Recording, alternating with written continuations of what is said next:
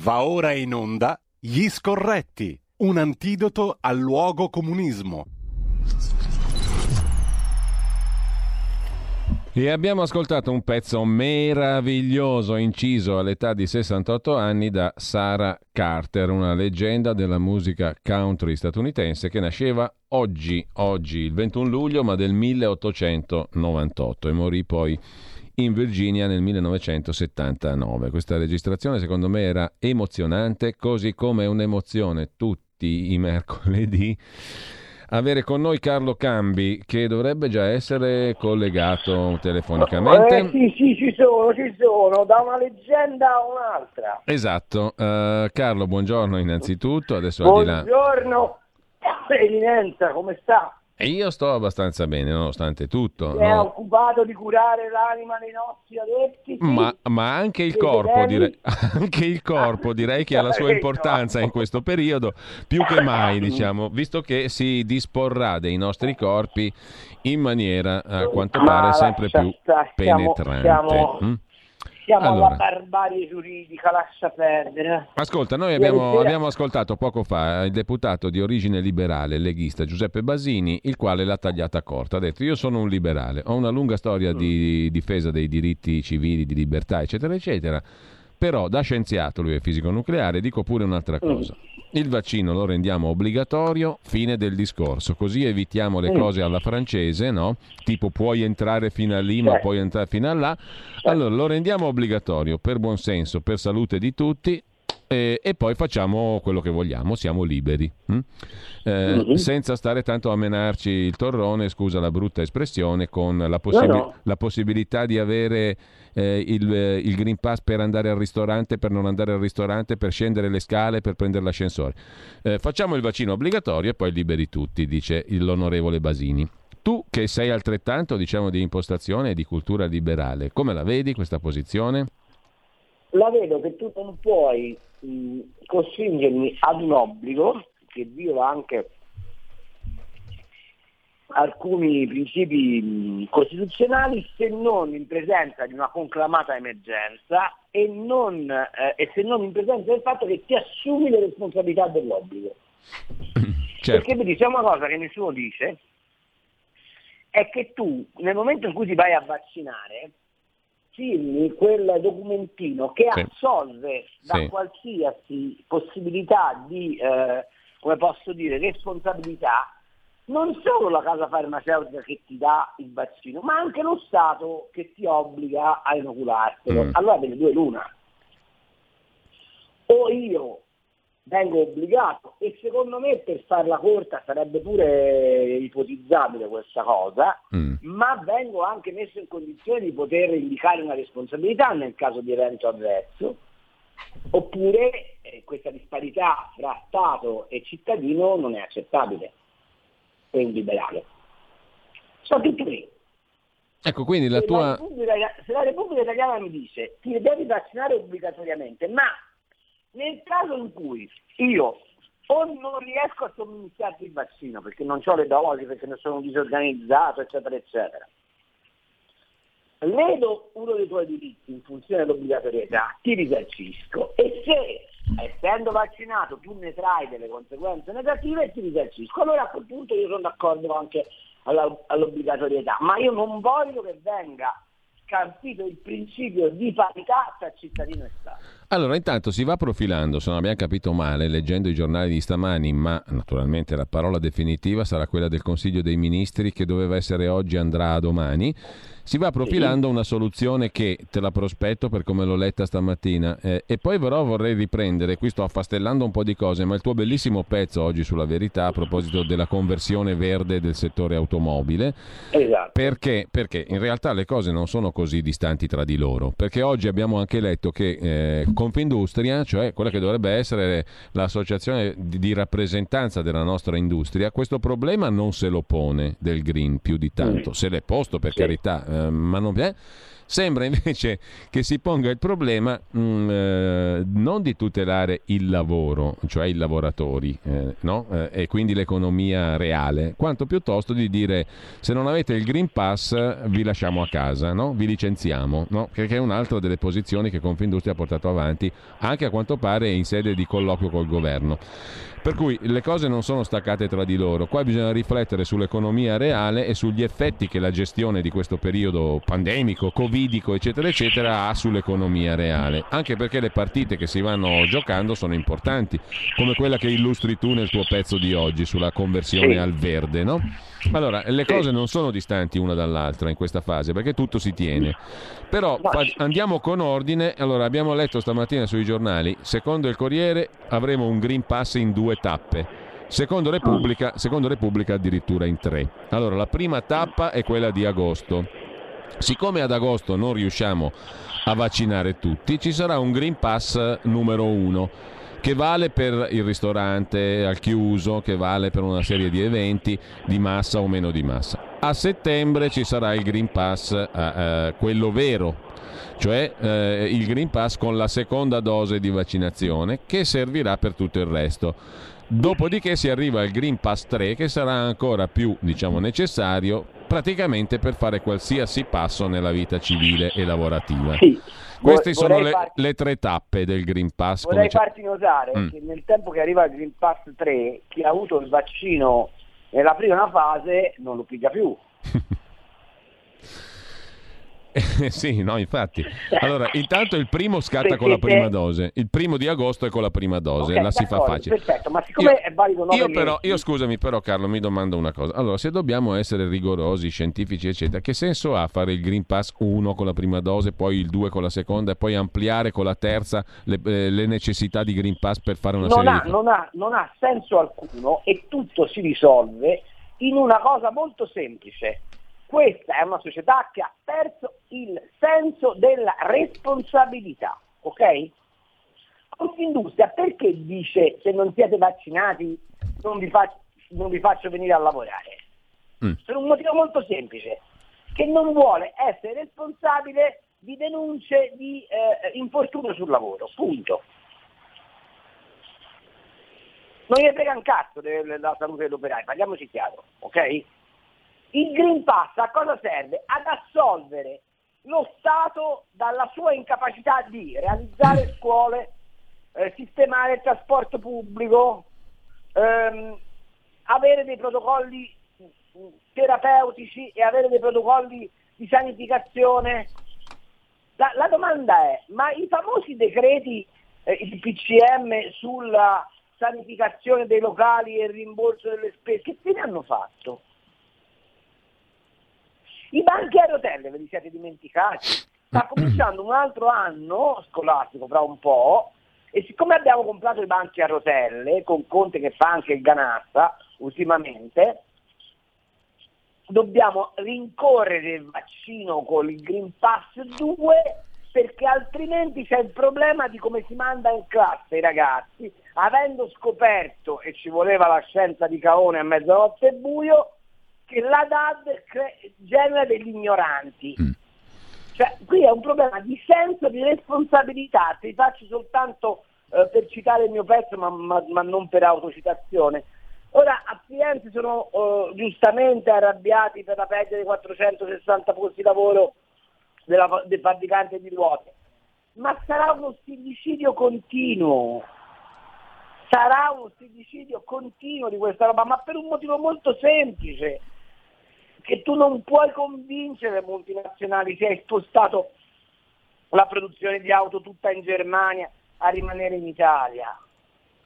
E tu hai citato E allora- oggi in prima pagina il capo economista di Deutsche Bank, no? Eh, Eric Esatto. Heimann, il quale, il quale con una diciamo, mh, facilità e con una superficialità lessicale, secondo me sorprendente, ha detto che 830.000 dipendenti dell'industria automobilistica sanno benissimo, sanno benissimo loro che il passaggio al motore elettrico li falcerà. Fine. Sì. Falciati via. Fine. 830.000. No, no, ma se, te, ma se te- se te lo leggi tutto il rapporto della Deutsche Bank è da brivido, ne farò un ulteriore come posso dire, eh, approfondimento sul panorama la prossima settimana, ma eh, si dice ci vuole l'ecodittatura perché a un certo punto i cittadini si renderanno conto che dovranno vivere in case più fredde, che dovranno spendere dei soldi per adeguare le case, che pagheranno più tasse, che avranno una mobilità ridotta e quindi dovete accettare l'idea o che mettete l'ecodittatura oppure che gli obiettivi che vi siete dati sono in, in, certo, certo, Carlo, che parlavamo prima di liberali e di libertà, è un periodo eh. piuttosto curioso questo. Dal punto di vista sanitario e politico tu vai verso sostanzialmente, non dico una dittatura, però un, mettiamola in maniera molto soft, un grosso accentramento del potere di decisione. Certo,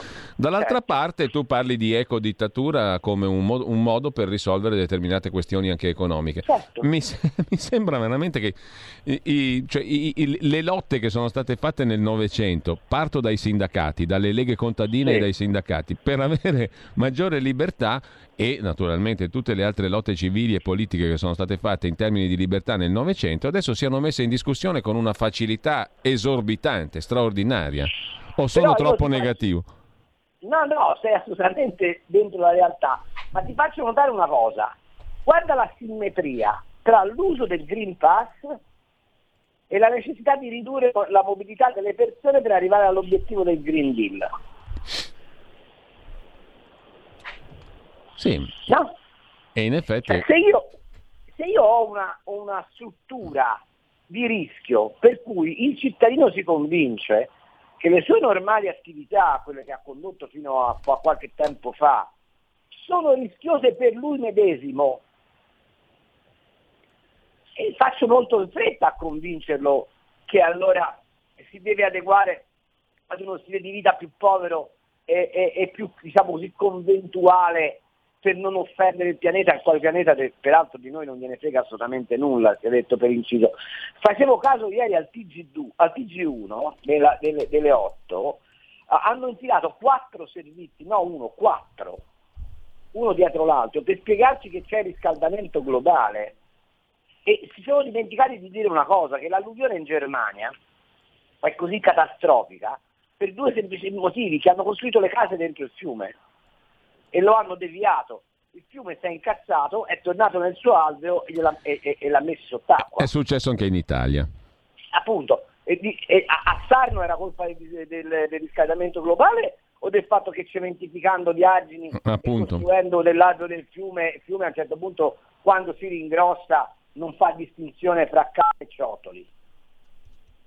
Però hanno tirato quattro, quattro servizi e l'ultimo era comico, perché mentre si magnificava l'impresa di Bezos che va nello spazio, si diceva ah, però l'ha fatto con un missile a idrogeno che non è inquinante no, dimenticandosi che quel razzo va oltre l'atmosfera, ok?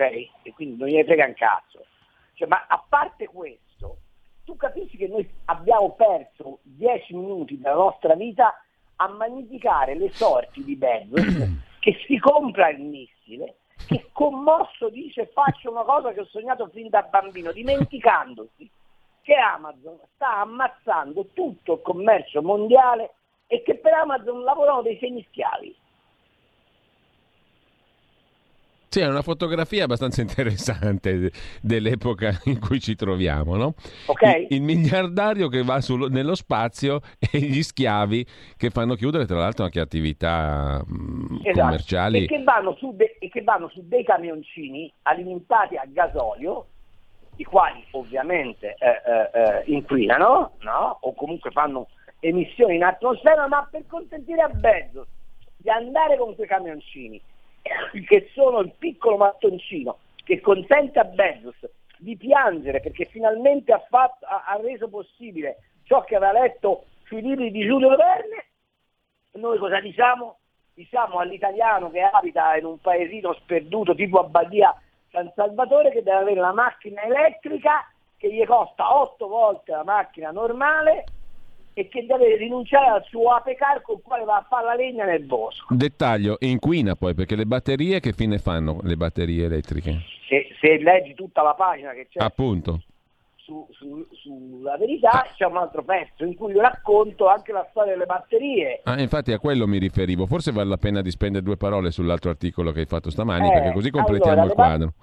E poi ci sono già le telefonate, mi dice Giulio Cesare Carnelli, il nostro Giulio Cesare. Eh, quello è... area Iatta Est, anzi RPL area Iatta Est. Esatto. Dunque, le, le, batterie sono un problema. Allora, tanto si dicono tutti che le batterie vengono riciclate, non è vero. Metà delle batterie non sono riciclate, cioè, la metà di una batteria non viene riciclata. Seconda cosa, sono fatte con le terre rare. Le terre rare sono, come sapete, una delle chiavi di aggressione della Cina all'Africa e la Cina ne detiene di fatto il monopolio c'è anche il cobalto scavato nelle eh, miniere della Repubblica del Congo dai ragazzini di 10 anni, ok? Però noi siamo contenti perché la batteria, perché la macchina elettrica non inquina. Andiamo avanti. Le batterie sono un business straordinario e guarda che c'è un signore che, che è il capo della Bosch, quindi tutti sanno che cos'è la Bosch, che ha detto se continuate con questa storia delle batterie per le auto elettriche ci troveremo in un immondezzaio globale. Ok? Perché il problema qual è? È che è vero che abbatti le emissioni, poi c'è tutto da discutere perché l'energia in quelle batterie ce la devi pure mettere, ok? Ma poi ti trovi con alcuni milioni di batterie all'anno di peso variabile fra i 400-500 kg da smaltire. E la corsa alla batteria, quelle soprattutto al gel di litio, che sono quelle più performanti, sta scatenando una guerra economica spaventosa, nella quale ovviamente c'è soltanto una nazione in competizione con i cinesi ed è la Germania, la quale è l'unico paese europeo che ha installato stabilimenti per, la, mh, mm, per lo smaltimento parziale delle batterie, mentre la Volkswagen sta andando in Cina a comprarsi degli stabilimenti per produrre le sue batterie. Ovviamente in Cina, perché in Cina? Perché la Cina col piffero che ha detto faccio emissioni zero. Per cui ti raccontano che ti installano delle batterie su delle macchine che devi comprare per forza in Europa che non fanno emissioni zero, ma equipaggiate con batterie che sono state costruite in un paese che è responsabile del 35% delle emissioni mondiali e che continuerà a metterle in aria. Allora la domanda è, possiamo farci prendere per il naso da una signora figlia di un protestante che è stato governatore della Bassa Sassonia, la quale continua a predicare la giustizia ecologica e non se ne frega niente della giustizia sociale. Carlo, abbiamo, abbiamo, intanto eh, le prime telefonate, eh, 02 66 20 35 29 per chi mh, mm, vuole intervenire e mh, anche dei messaggi, abbiamo ripristinato anche i Whatsapp che si erano impallati per cui ne leggeremo diversi. Al Scusa, 346 eh, ho, mi, dica, mi dica. Scusa se ho i suoni accesi, ma come No, Green no, no. Deal siamo dentro proprio il luogo comunismo più assoluto. No, ma è una partita talmente rilevante che giustamente ne parlano in pochissimi, evidentemente. Allora abbiamo un paio di telefonate, le sentiamo al volo. Pronto? Eh, pronto? Buongiorno direttore, Buongiorno. sono Alessandro da Bologna. Buongiorno. Eh, allora, eh, la cosa preoccupante è che chi governa questi processi ha la capacità di dire tutto e il contrario di tutto in un lasso di tempo estremamente breve. Cioè è successo fino a qualche mese fa che si è detto che i medici, gli infermieri, tutti coloro che lavoravano negli ospedali erano i nostri eroi, perché così era, persone in prima linea che facevano di tutto, che lavoravano senza aumenti salariali e che lavoravano anche 18 ore al giorno per salvare la vita senza gli aghi, senza le siringhe. Adesso eh, si dice alle stesse persone che, a cui è, è stato detto che sono i nostri eroi che devono fare il vaccino e se non si vaccinano possono perdere il lavoro. Ecco, io se fossi un medico saluterei tutti, andrei negli Stati Uniti e poi gli italiani a quel punto senza medici poi vanno a curarsi da un'altra parte. Bene, altra telefonata, pronto? Pronto, buongiorno. Buongiorno dottor Penacca. Buongiorno, prego. Dalla provincia di Brescia. Buongiorno dottor Cambi. Allora io volevo, mh, volevo esporre questo problema sul discorso del Green Deal. Ecco, ma eh, cosa ne possono pensare Total e Eni di questo discorso, visto che sono le, può dire che sono tra le maggiori aziende del mondo, se non le prime, che lavorano diciamo così, il, il prodotto finito del petrolio e che hanno dei grandi giacimenti di gas e di petrolio in giro per il mondo. Cioè, è collegato al discorso della Germania forse, che è molto indietro, ma molto indietro rispetto a noi sul discorso del, diciamo così, del, della lavorazione dell'energia, del, del, gas, del petrolio. Cioè la Germania sa che non, questa corsa la perde sicuramente nei confronti dell'Italia e della Francia, scusate, e vuole imporre questa svolta verde che di fatto taglierebbe le gambe a, all'Italia e alla Francia, che sono diciamo, nazioni, che, le due nazioni che hanno queste grandi aziende come la Total e l'Eni. Ecco, volevo sapere cosa ne pensa il dottor Cambi, grazie. Bene, allora Julius Caesar mi passa la terza telefonata, poi abbiamo lo stacco delle 10. Pronto? Buongiorno Cainaca, buongiorno. Buongiorno. Eh, Simone da Treviso. Una domanda molto più semplice, ho seguito tutto il vostro discorso, non fa una piega, però mi chiedo, ma se domani 2050, 2030, non lo so, non lo sanno neanche loro, eh, si decide che si passa tutto all'elettrico, uno, ma il litio per tutte le auto che servono al mondo, dove lo trovano? Al di là delle terre rare in Cina e in Africa, non credo sia sufficiente. Seconda domanda, tutti i veicoli vetusti, quindi diesel, benzina, gas, eh, e chi più ne ha più ne metta, come vengono smaltiti? Che inquinamento fanno? Vengono riciclati? In che percentuale? Nessuno ne parla però allora. del residuo. Grazie, ascolto per radio. Grazie, pausa e poi la parola a Carlo Cambi tra pochissimo.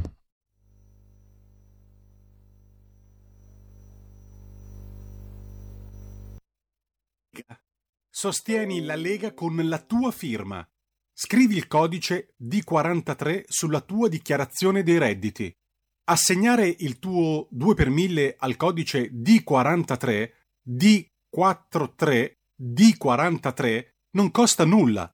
Aiutaci ad aiutarti. Il tuo supporto è prezioso. Ricorda, D43 per il tuo 2 per 1000 alla Lega di Salvini.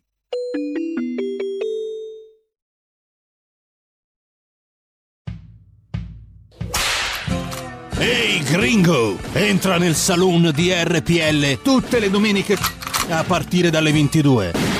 Country and Folk Club con RPL. La tua radio.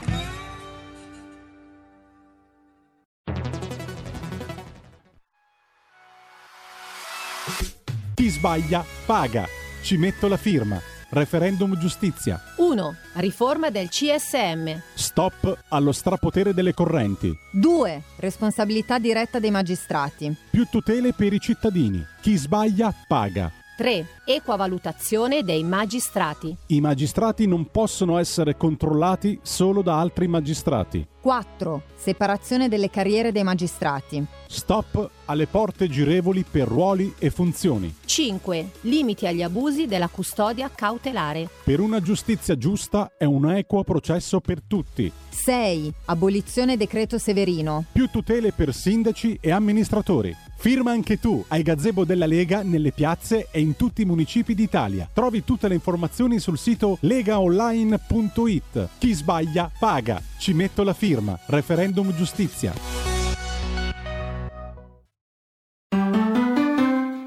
Il futuro appartiene a chi fa squadra. Le radio italiane si uniscono per giocare la partita da protagoniste. Nasce l'app Radio Player Italia. 140 stazioni in una sola rete. Scegli la tua preferita e ascolta il suono perfetto del digitale. Gratis, senza registrazione, senza interruzioni, compatibile con tutti i device. Le notizie, la compagnia, la musica scelta da chi la ama, la conosce e la vive. Scarica Radio Player Italia. Il futuro batte con la radio nel cuore. Anche RPL è disponibile su Radio Player Italia.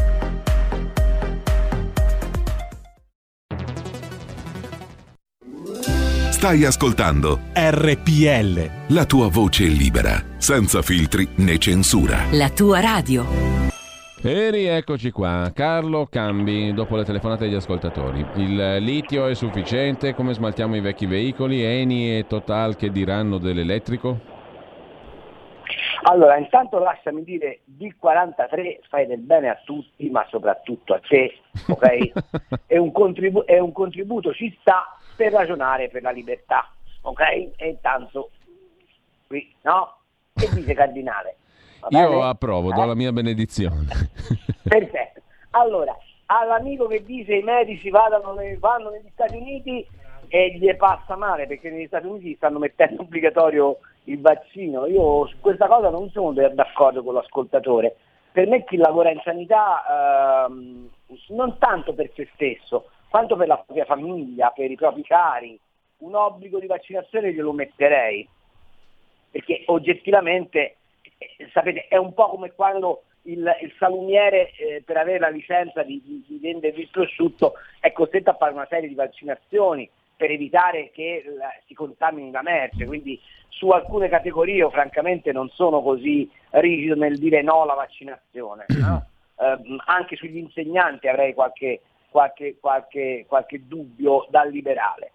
Eni e, e, Total, mentre Total ed Elf si difendono come leoni, l'Eni per ragioni di opportunità politica eh, è tutta green, eh, avete visto anche le divise della nazionale, italiana di calcio sono verdi perché l'Enel ha scelto quel colore, che può essere anche il colore del petrolio, eh, per l'amor di Dio, però insomma eh, eh, la verità vera è un'altra, è che la Germania non solo ha un ritardo energetico, ma la, la Germania ha un problema enorme, ha circa il 40% della propria energia prodotta dal carbone e siccome eh, trasformare quell'energia costa un sacco di soldi, sta cercando come ha fatto con l'unificazione, di scaricare su tutta la comunità i costi di quell'operazione. Poi ci sono una serie di altri ragionamenti. Il litio, il litio ce n'è abbastanza nel mondo, non è questo il punto. Il punto è che il litio sta in posti dove per estrarlo si consuma un sacco di energia e siamo sempre lì, è come l'idrogeno.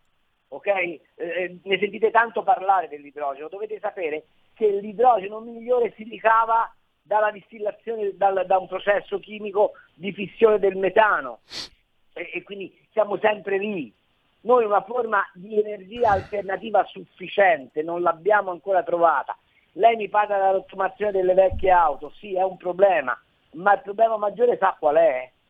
È alimentare 280 milioni di veicoli che ogni giorno si muovono in Europa. Quando parlano dell'energia delle batterie, nessuno si è chiesto dove troviamo l'equivalente di potenza che oggi viene assicurata dal fossile, che è quello che sta dentro i serbatoi delle macchine, degli autobus, dei camion e che domani deve essere prodotto da qualche centrale che alimenta quelle batterie. Voi immaginate che dovremmo pensare a livello continentale di avere 280 milioni di cose che ogni giorno si muovono e chiedono energia. Quell'incremento di energia come lo produciamo? Allora Carlo abbiamo due telefonate ancora e poi una gragnolata di Whatsapp 346 6427 756 02 66 20 per le chiamate. Pronto? Pronto Giulio, buongiorno. Mauro da Reggio Emilia. Prego Mauro. Vedi, dunque, tenuto conto che io ho 66 anni, sono 40 anni che vado su nel crinale eh, dell'Appennino a pescar trote, no? E i miei vecchi, i vecchi dei, dei, paesini di montagna hanno sempre detto ricordati che l'acqua c'ha memoria e questo vale per quello che è successo in Germania, perché hanno costruito davvero dentro dei fiumi che, che avevano chiuso. Secondo la von der Leyen, no, è stata ministro delle forze armate ed è notorio che dal 1945 chi diventa ministro delle forze armate è la campana crepata di tutta la fusione quindi è una, un ignorante che è stata messa lì solo per quello. Secondariamente l'Europa in tutta la sua larghezza è il 9% delle emissioni, l'Italia conta neanche l'1%. A questo punto qua io voglio sapere, si vogliono fare la riconversione mm. ecologica con i soldi degli italiani, come già si sono fatti la riunione, come già si sono fatti l'euro e con tutto il resto? A questo punto io penso che sia dovuto proprio a quello. E per quanto riguarda il discorso della Cina, attenzione signori, perché la Cina ha un miliardo e 400 milioni di persone, ma hanno un problema. La, disp- la, di- la divisione biologica è sempre stata maggioranza donne e minoranza uomini, invece loro hanno un rapporto di 4 a 1, 4 maschi con una femmina, per cui nei prossimi anni avranno un grandissimo problema. E per ultimo chiudo dicendo Bene. una cosa, lo sconvolgimento ecologico che si sta verificando porterà a delle carestie eh, perché ci stanno già accaparrando da un sacco di tempo soia, mais e, e grano a tutto spiano. Allora, grazie Mauro, altra telefonata, parola a Carlo Cambi, pronto? Pronto? Buongiorno. Sì, ciao, sono Massimiliano. Vabbè, saluto Mauro che mi ha scritto, non lo sapevo, di modo velocemente. Sarebbe il caso che i giornalisti, magari anche se non cambi, facesse una ricerca ad esempio nei monasteri, quello che rimane nei monasteri magari del Trentino, eccetera, per sapere i cambiamenti climatici che ci sono stati dal 1300, io ce l'ho in mano fino al 1990. Allora, tutti questi documenti parlano appunto delle, delle varie ere geologiche per cent'anni, cent'anni, cent'anni e si passa da eh, inverni in cui il gelo spaccava le piante in mezzo, dopo cinque anni inverni caldissimi che in montagna nel mese di eh, fe- marzo no, maturavano le albicocche, alluvioni incredibili e poi eh, siccità pazzesca nell'arco di qualche anno. E, e allora io dico, ma quel, quel periodo lì che va dal 300 al 400 al 500, innanzitutto non c'erano 7 miliardi di persone al mondo, ma ci sarà stato qualche, non so, 100 milioni, no? Bene. E l'inquinamento dov'era? Bene. Cioè, le auto, tutto. Concetto chiaro, grazie. Carlo? Ma a questo secondo ascoltatore basterebbe cioè, fare una riflessione che peraltro consegna a tutti. Ma ci hanno raccontato che Annibale ha passato le Alpi con gli elefanti, o mi sbaglio? Già, infatti. No? Eh, è vero, ci sono stati glaciazioni e, e, e, e, periodi di siccità alternati nel mondo. Mm, ma c'è un signore che è il fratello di Romano Prodi che lo dice da una vita come climatologo, guardate che l'influenza dell'attività antropica sui cambiamenti climatici è molto ridotta, però non, non, non, lo puoi raccontare, non lo puoi dire, no? Quanto ai cinesi, beh, faranno un DDL ZAN se hanno un po' troppi maschi e, e poche femmine. Carlo, eh, passo in rassegna... Però ha ragione il nostro amico di Reggio Emilia. Sì. Eh, l'ho già detto, questa è un'operazione che serve alla Germania per farsi pagare la riconversione industriale. Allora, eh, scrive un ascoltatore eh, che pone dei dubbi sugli effetti nefasti dei vaccini. Meglio sarebbe, anche per i lavoratori che non vogliono vaccinarsi, fare due o tre tamponi alla settimana, piuttosto che ipotecare la salute. Altra osservazione, in Israele e Inghilterra sono in aumento i contagiati con la doppia dose di vaccino. Poi ehm, c'è un'altra ancora osservazione che si riferisce però a una conversazione che abbiamo avuto prima con l'onorevole Basini, quindi quelle le ah. saltiamo. Eh, un siero sperimentale obbligatorio, ma siamo matti, scrive un altro ascoltatore. Eh, terapia genica sperimentale, sottolinea un altro. A me preoccupa che per la mia salute ci sia un personaggio che sciorina le sue sciocche convinzioni senza fondamento medico, scrive un altro ascoltatore ascoltatore ancora, e poi l'obbligo di inoculare un siero irreversibile di cui non si conoscono le finalità e conseguenze a lungo termine è pura pazzia, che non ha nessun fondamento scientifico ma solo politico. Ehm, servirà il Green Pass anche per andare a votare? Domanda un altro ascoltatore. E ehm, invece un, un, un, altro messaggio mh, mm, tor- pone il problema eh, della lotta di classe. Vi si tornerà fra qualche anno perché le basi del nostro sviluppo economico non sono per niente promettenti, si tornerà alla lotta di classe. Il giorno 20 luglio 2021, Covid da Israele, una nuova cura si basa su tre vecchi farmaci, terapia con un'efficacia vicina al 100%. Quella insomma, che pone eh, Guido in questo caso è il, la questione della, delle cure piuttosto che del vaccino, che sono a disposizione, sono anche piuttosto economiche.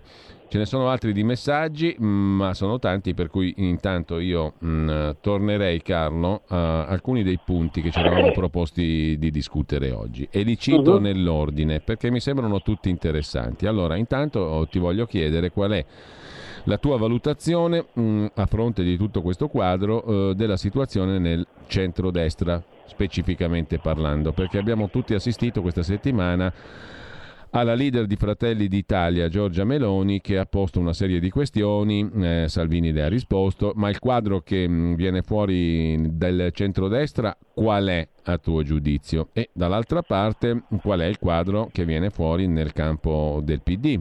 PD che si occupa molto di minoranze per quanto concerne la legge ZAN mh, mm, e però non si pone il problema delle minoranze di persone che mh, mm, sono impossibilitate a vaccinarsi e neanche il problema di altre eh, minoranze come quelle eh, cubane che protestano per la libertà. Eh, per completare il quadro, eh, il eh, quadro politico, naturalmente, la situazione del Movimento 5 Stelle. Eh, non è finito il tentativo di Conte di scalare il movimento e l'ostilità con Beppe Grillo rimane sullo sfondo. Domanda che effetti ci saranno sul quadro politico generale. Fermiamoci per il momento qui, analizziamo il quadro di politica allora, interna. Cosa ne viene fuori secondo te? Viene fuori che la Meloni eh, si agita perché giustamente, eh, dal suo punto di vista ovviamente, pretende di dettare la linea al centro-destra, fa, ha fatto il broncetto sulla RAI, in realtà è una partita che non ha giocato, anche perché dentro la RAI la Meloni ha pochissimi dirigenti di alto livello e quindi non poteva aspirare a nessuna linea di comando all'interno dell'azienda. Eh, alla Meloni interessa un'altra cosa, interessa tenere alta la tensione per eh, incrementare la sua visibilità. Eh, Matteo Salvini ha un altro problema e secondo me se lo sta ponendo in maniera intelligente, che è ma se domani vinciamo le elezioni non è che l'Europa ci scatena contro una, un casino tale per cui ci tocca abdicare e allora io mi devo accreditare in Europa. Io credo, ne sono sufficientemente convinto che la liaison fra Matteo Salvini e Berlusconi, o se preferite fra la Lega e Forza Italia, sia finalizzata a dare alla Lega un volto europeo accettabile per gli altri, punto. Perché sanno perfettamente che se vincono le elezioni, così come stanno messi la, il trattamento che stanno riservando, peraltro antidemocratico, a Orban e al leader polacco, sarebbe al confronto un buffetto. E quindi bisogna tener conto di questa cosa.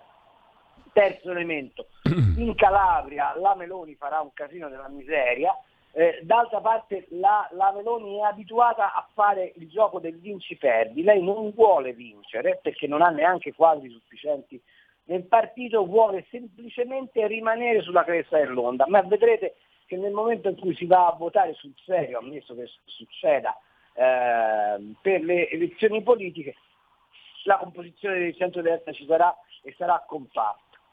Centro-sinistra. Centro-sinistra è un, un campo di, di, di, di, indisfacimento. Letta eh, la mattina si sveglia e si domanda cosa posso dire oggi per sbagliare. Ehm, secondo me il PD è sull'orlo di una crisi di nervi, ma di quelle serie. La partita che si gioca a Siena è una partita esiziale se lui perde, la domanda è ma mm. chi glielo fa fare a, a, praticamente con camere scadute di andarsi a candidare? Perché Letta ha bisogno di una legittimazione eh, popolare per guidare un partito che gli è sostanzialmente contrario. Secondo me a Siena lo, lo manderanno sotto e ci lavorerà alacremente il nostro amico Matteo Renzi e il PD rischia un'implosione. Quanto al 5 Stelle, il 5 Stelle è una, uh, è una, roba da basso impero.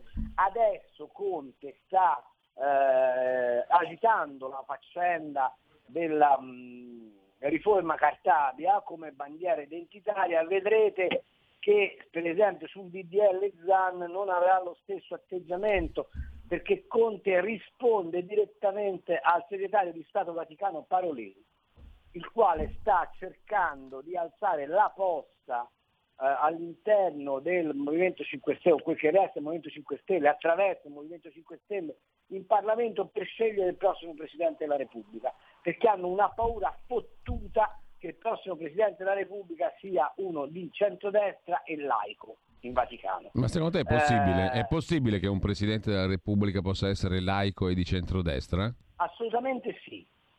Stavolta è assolutamente possibile perché dentro il Parlamento non c'è nessuno in grado di, di pilotare l'elezione. Carlo, abbiamo due telefonate in attesa, 02 66 20 35 29. Ti chiedo però anche se reputi probabile o possibile che Mattarella sia incaricato bis tipo napolitano fino alla fine della legislatura nel 23. Sarebbe la fine della Costituzione italiana. Mm. È, già, è già successo però con Napolitano. Sì, appunto, siccome è già successo, ripeterlo è la fine della Costituzione italiana. Due chiamate. Che... Pronto? Pronto? Buongiorno, prego. Eh, buongiorno Giulio, buongiorno Cambi, signor Cambi. Buongiorno. Signor Cambi, alla luce di tutto quello che ha detto fino adesso, no? in quanto all'Europa e l'interpretazione dei, dei, dei, pensieri dei vari politici, in primis eh, Salvini, cosa ci stiamo a fare noi in Europa, punto? Cosa ci stiamo a fare? A fare i belli? Non lo so. Se non si è capito fino adesso, porca miseria, ce ne vuole. Eh? E poi per quanto riguarda per quanto riguarda, almeno fuori dall'euro, fuori dall'euro, eh. come si è sempre detto, no? Eh, per, uscire dicendo... dobbiamo, dobbiamo, per uscire dall'euro dobbiamo trovare 650 miliardi minimo. Va bene, se, se più andiamo avanti più, più, ce ne vogliono, cosa facciamo? Ci mettiamo le manette e i stivali No, ma guardi, guardi, signore, io sono d'accordo con lei. A me piacerebbe che Salvini oh, lanciasse un referendum per gli italiani dicendo siete disposti a mettere ognuno di voi 100.000 euro per uscire dall'euro e ripigliarci la sovranità monetaria? Se eh, gli italiani volessero uscire dall'euro avrebbero la forza di farlo, perché nelle banche italiane ci sono sufficienti depositi per poter uscire dall'euro, ma il problema è che se non mobilitiamo quella densità di ricchezza per pagare l'uscita dall'euro non ne possiamo uscire. Ma perché mm, costa così tanto uscire dall'euro? Per il semplice motivo che tu devi restituire alla BCE i soldi che la BCE ti ha dato. E sono 650 miliardi. Più o meno, sì. Carlo, l'altra telefonata, pronto? Padania e Italia Libera. Roby Bergamo. Prego. Allora, se qui a Radio Padania siamo ancora intellettualmente onesti, dovremmo fare una puntata sulla fusione fredda. Prego Giulio Cainarca e Cambi di andare a vedere su YouTube un'intervista fatta al nostro scienziato Francesco Celani che parla di fusione fredda. Mettete fusione fredda, due punti, ci siamo? Punto di domanda ascoltatevelo, andate sul, suo sito e guardate a che punti sono arrivati gli italiani e i giapponesi. E, mer- e mercoledì prossimo ci facciamo sopra una puntata. Vi prego, con un po' di rame e nickel e un po' di idrogeno, in, un, in una macchina costruita da loro entra uno, escono più di mille di energia quasi la metà di una centrale nucleare. Vi prego, non parliamo più di energia che costa, che non ce l'abbiamo e non abbiamo materie prime. Noi abbiamo scienziati che possono creare Vabbè. miliardi in Italia. Se siamo ancora intellettualmente onesti, andiamoci ad informare. Grazie. Ah, piuttosto, mm. andate anche su BioBlue, canale 262. Ascoltate i medici bene, che hanno una laurea Va bene. uguale a quella Chiam- chiamiamola pure controinformazione, Carlo. Poi vorrei un giudizio su tutte queste robe che circolano su internet: YouTube, bio blu, Sì, dai, bio giallo, bio verde, bio, bio rosso. E, eh, non è per, per scetticismo, anche, devo dire la verità, è anche per scetticismo, lo dico apertamente. Perché alla fine non se ne può più neanche di questa pseudo controinformazione. Non ci libera da nulla, secondo me, tutta sta congerie di No. robe. E, e anzi ci rende Allora- più rincoglioniti di prima, ehm, secondo il mio modesto avviso. C'è un'altra telefonata? Sì, Julius Caesar è il dominus qua della situazione e le passa lui le telefonate. Ad libitum. Grazie Giulio. Pronto? Eh, pronto? Buongiorno. Ah, sono Albino, provincia di Torino, salve. Prego Albino. Buongiorno. Ascolti, solo una piccola domanda, sempre riferita Eh, non mi parli della pietra filosofale che c'è su No, YouTube no, un no, video. per la carità eh, no. di Dio. Eh, No, no, no, è una domanda molto molto importante. Per questo motivo, allora, si parla di milioni di batterie da ricaricare, ma per ricaricare le batterie ci vuole qualcosa che generi corrente elettrica. Per generare la corrente elettrica ci vogliono appunto delle centrali elettriche. Queste con cosa vengono alimentate? Con l'acqua corrente? Vengono i- Con la fusione fredda, con la fusione fredda. No, non lascia perdere, eh, dai, dai, lasciamo perdere, è un discorso, eh, stendiamo velo pietoso. Stavo dicendo, i tedeschi, loro hanno le centrali nucleari, noi non abbiamo un tubo di niente, le nostre centrali viaggiano a gasolio, a carbone non lo so se ce ne sono ancora. E quindi cosa diavolo facciamo? Quindi dov'è questo green di col quale tanti si sciacquano la bocca tutte le mattine appena si svegliano? Io purtroppo sto notando una cosa, che si fanno delle cose, si decidono, si parla di programmi anche belli per la carità, però non ci sono le basi per attuarli e poi ci troviamo come dei deficienti in mezzo a un fiume che dicono cavolo ho dimenticato la barca, adesso annego. Ma non ha senso, dai. Io quello voglio capire, come diavolo si produce l'energia elettrica per alimentare queste benedette batterie. Tutto lì. Allora, grazie anche ad Albino. Carlo, grande la confusione sotto il cielo, la situazione è Mm. eccellente, diceva Mao Zedong. A me mi pare che non è eccellente per niente, però. Allora, alla nostra ascoltatrice che parla di fusione fredda, di, di brio blu, la- le bolle, la scienza, eh, ricordo una cosa.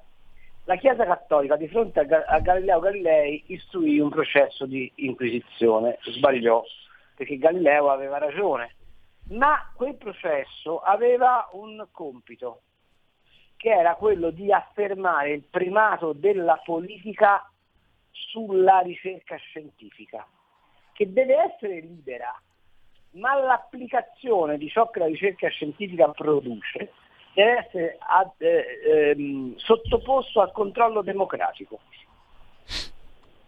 Perché domani mattina, cara la mia signora, al di là delle istituzioni fredde, se uno vuole, clona un essere umano che può essere assolutamente, come le piante OGM, libero da qualsiasi patologia. La domanda è, è eticamente accettabile che noi produciamo degli esseri umani clonati magari per fare dei lavori che non ci vanno più da- eh, di fare? Tutto qua. Quindi avere una fiducia cieca nella ricerca scientifica è da una parte manicheo e dall'altra sbagliato. Anche perché, come ci ha insegnato Galileo, la scienza va avanti per prova ed errore. Il fatto è che se noi consentiamo che l'errore diventi patrimonio comune, distruggiamo l'umanità. Perché c'è una cosa che in queste ore nessuno dice, è che i cinesi sono stati obbligati da Biden a firmare, o saranno obbligati presto, a firmare un protocollo in cui riconoscono che il virus gli è scappato dal eh, laboratorio di Wuhan e lo firmeranno con una concessione degli americani che dicono sì, c'erano anche dei ricercatori americani che facevano la stessa ricerca per evitare di indagare ulteriormente e sapere perché il virus veniva manipolato e perché è scappato da Wuhan. Allora, facciamoci delle domande un pochino più mirate su come si governa l'umanità, non sulle eh, giuste eh, eh, proiezioni di sviluppo che la ricerca scientifica fa. La fusione fredda non è una questione di oggi, è una questione che si è posto Enrico Fermi, pensi un po', e i migliori costruttori di centrali nucleari nel mondo sono gli italiani. e la ricerca fisica nucleare italiana ha dei livelli altissimi. Il problema è che noi siamo un popolo che ha votato il no alle centrali nucleari e oggi nel Green Deal francese la Commissione europea ha detto sì a 430 microcentrali che la Francia spargerà su tutto l'esagono, anche ai confini con l'Italia. Allora lo vede che c'è un problema di risposta politica al problema tecnologico-scientifico?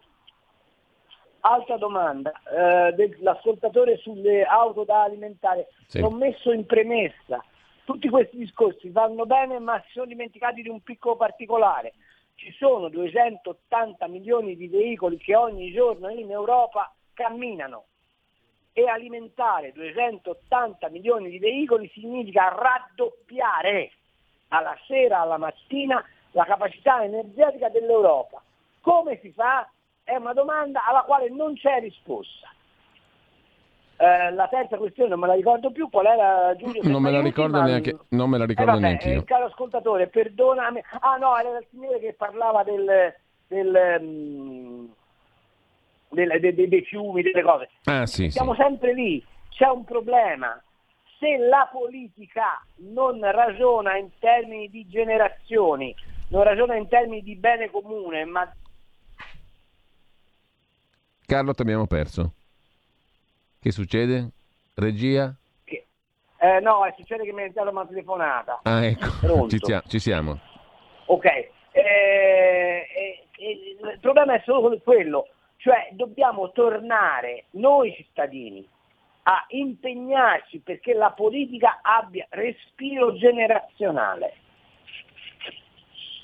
Carlo, perché un... altrimenti andiamo avanti a tentoni. Allora, eh, saluto Francesco che ci saluta a sua volta, ehm, tanti altri messaggi, ma ne cito uno solo. Uh, Andrea da Torino scrive: Non siamo noi che dobbiamo pagare per uscire dall'euro, sono loro che devono pagare noi. È stato detto che ogni italiano ha perso 75 mila euro per colpa dell'euro.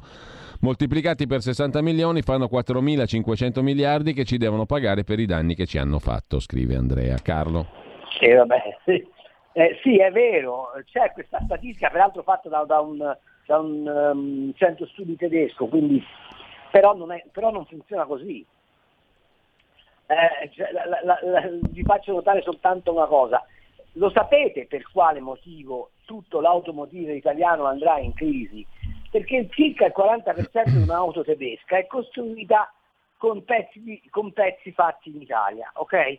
Ma siccome loro ora hanno perso la leadership mondiale dell'automotive eh, con la Toyota che li ha sorpassati e con la Hyundai che gli sta alle calcagne, che cosa fanno? Spostano ciò che compravano in Italia in Cina, perché dalla Cina poi ricevono le batterie, ok? Quindi noi stiamo uscendo dai radar dell'integrazione economica europea. Questione che nessuno si pone ovviamente, e, e, quindi non è che noi possiamo chiedere che ci paghino, noi dovremmo trovarci d'accordo più o meno come ha fatto l'Inghilterra, la Gran Bretagna, ma con un piccolo particolare che la Gran Bretagna non ha mai preso soldi dall'Europa, noi sì. Tutto lì. Intanto dalla prima pagina dell'agenzia ANSA eh, arrestato a Voghera un assessore che ha sparato e ha ucciso uno straniero in piazza, eh, avvocato e assessore alla sicurezza del comune, Massimo Adriatici. È stato lui a sparare ieri sera, poco dopo le 22, ha ucciso un uomo di 39 anni di nazionalità marocchina e in, è accaduto il fatto in piazza Meardi, appunto a Voghera, Pavia. Ora l'assessore si trova agli arresti domiciliari. Eh, inizialmente le condizioni dell'uomo, scrive Lanza, non sembravano gravi, poi si sono aggravate fino alla morte. Dai primi, a... sparato, dai primi, accertamenti condotti dai carabinieri sembra che l'assessore Adriatici abbia esploso un colpo di pistola dopo una lite tra i due, avvenuta davanti a un bar. Il ferito è stato trasportato al pronto soccorso e appunto le sue condizioni si sono aggravate. Da Adriatici deteneva regolarmente la pistola. È assessore alla sicurezza nella giunta di centrodestra del sindaco Garlaschelli e è stato eletto nelle file della Lega. Titolare di uno studio di avvocatura molto noto, salito all'onore delle cronache, scrive l'ANSA per iniziative contro la cosiddetta mala movida, come l'abuso di sostanze alcoliche nelle ore serali. Risulta anche docente di diritto penale, procedura penale alla scuola allievi agenti di polizia di Stato di Alessandria, ex docente dell'Università del Piemonte Orientale. Così l'agenzia ANSA, per quello che ne sappiamo adesso. Domani ci sarà la Murgia che ci dice che siamo un popolo di barbari. E eh, vabbè, eh, e intanto mh, mm, ci salutiamo qua. Ti, dico, ti chiedo lapidariamente, eh, sì. Carlo, prima di salutarci, se mh, mm, tu fai più affidamento sui referendum sulla giustizia o sulla riforma Cartabia? No, largamente sul referendum sulla giustizia. La riforma Cartabia è una riformetta, ma perché il referendum sulla giustizia? Perché tu alla, ai PM, alle procure, o li metti in guinzaglio o questo paese fra ecodittatura e dittatura delle toghe è finito. Carlo Cambi, per, ti per saluto. Cui, per cui vi invito, andate a firmare il referendum. Eh, dice ma ci siamo quasi alla soglia dei 500 mila, dobbiamo arrivare a 5 milioni, cioè li dobbiamo seppellire dall'indignazione popolare. Grazie a Carlo Cambi, buona giornata e a, merc- a mercoledì prossimo. Ciao Cardinale, un abbraccione, ciao. Avete ascoltato Gli Scorretti, un antidoto al luogo comunismo.